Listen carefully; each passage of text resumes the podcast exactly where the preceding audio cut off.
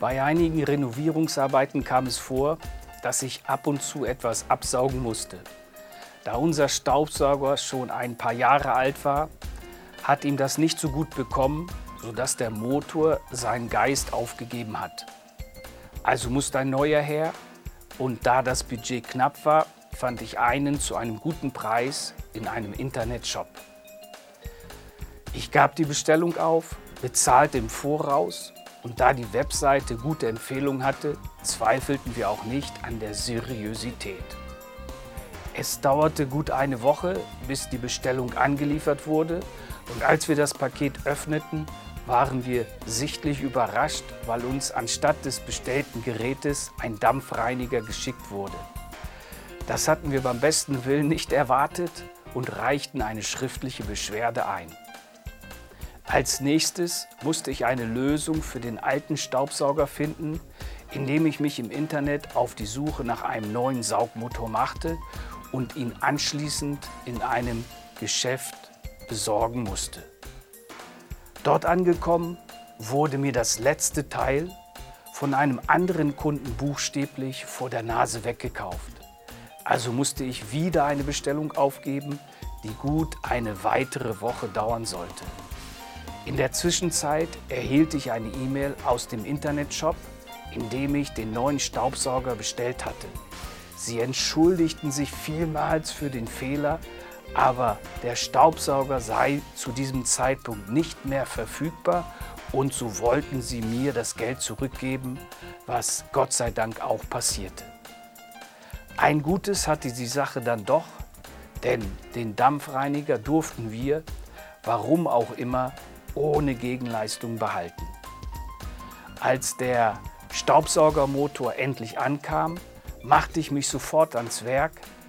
Nachdem ich alles zerlegt und gereinigt hatte, setzte ich den Staubsauger wieder zusammen und der erste Test lief wirklich gut. Als ich dagegen alles verschraubt hatte und den Motor erneut einschalten wollte, funktionierte nichts mehr. Ich war sichtlich verwirrt und nach nochmaligem Auseinanderbauen fand ich heraus, dass der Hauptschalter kaputt war. Also musste ich noch einen bestellen. Das hat dann wiederum eine Zeit gedauert und um überhaupt saugen zu können, musste ich den Schalter erst einmal überbrücken.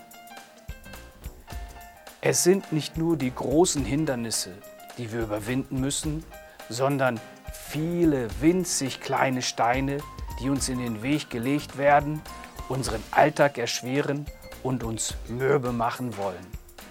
In den letzten Jahren hatten wir mehrere solcher Situationen, in denen wir kleine oder große Barrieren überwinden mussten.